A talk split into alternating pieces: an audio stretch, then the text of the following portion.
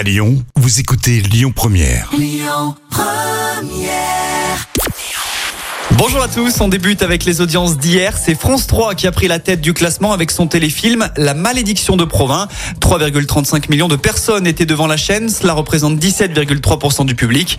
TF1 prend la deuxième place avec la fin de la série Safe. 2,27 millions de téléspectateurs ont été attirés par le programme. PK Express sur M6 complète le podium. Le programme a convaincu 1,97 millions de personnes.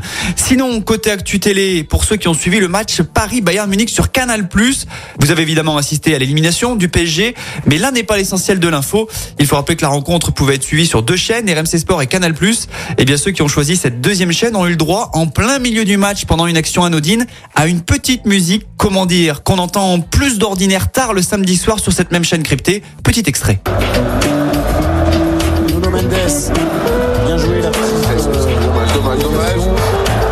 L'incident a duré 34 secondes et Canal Plus s'est défendu hier en expliquant que ce n'était pas une musique utilisée d'habitude en intro des films pour adultes, mais plutôt pour l'attente des conférences de presse d'après-match.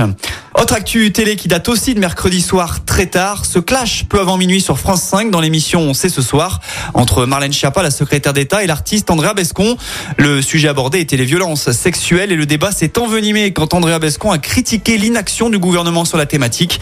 Ça n'a pas du tout plu à Marlène Schiappa qui a quitté le plateau. Va pleurer, lui a dit paisiblement son interlocutrice. Ambiance et la séquence n'a pas été coupée au montage.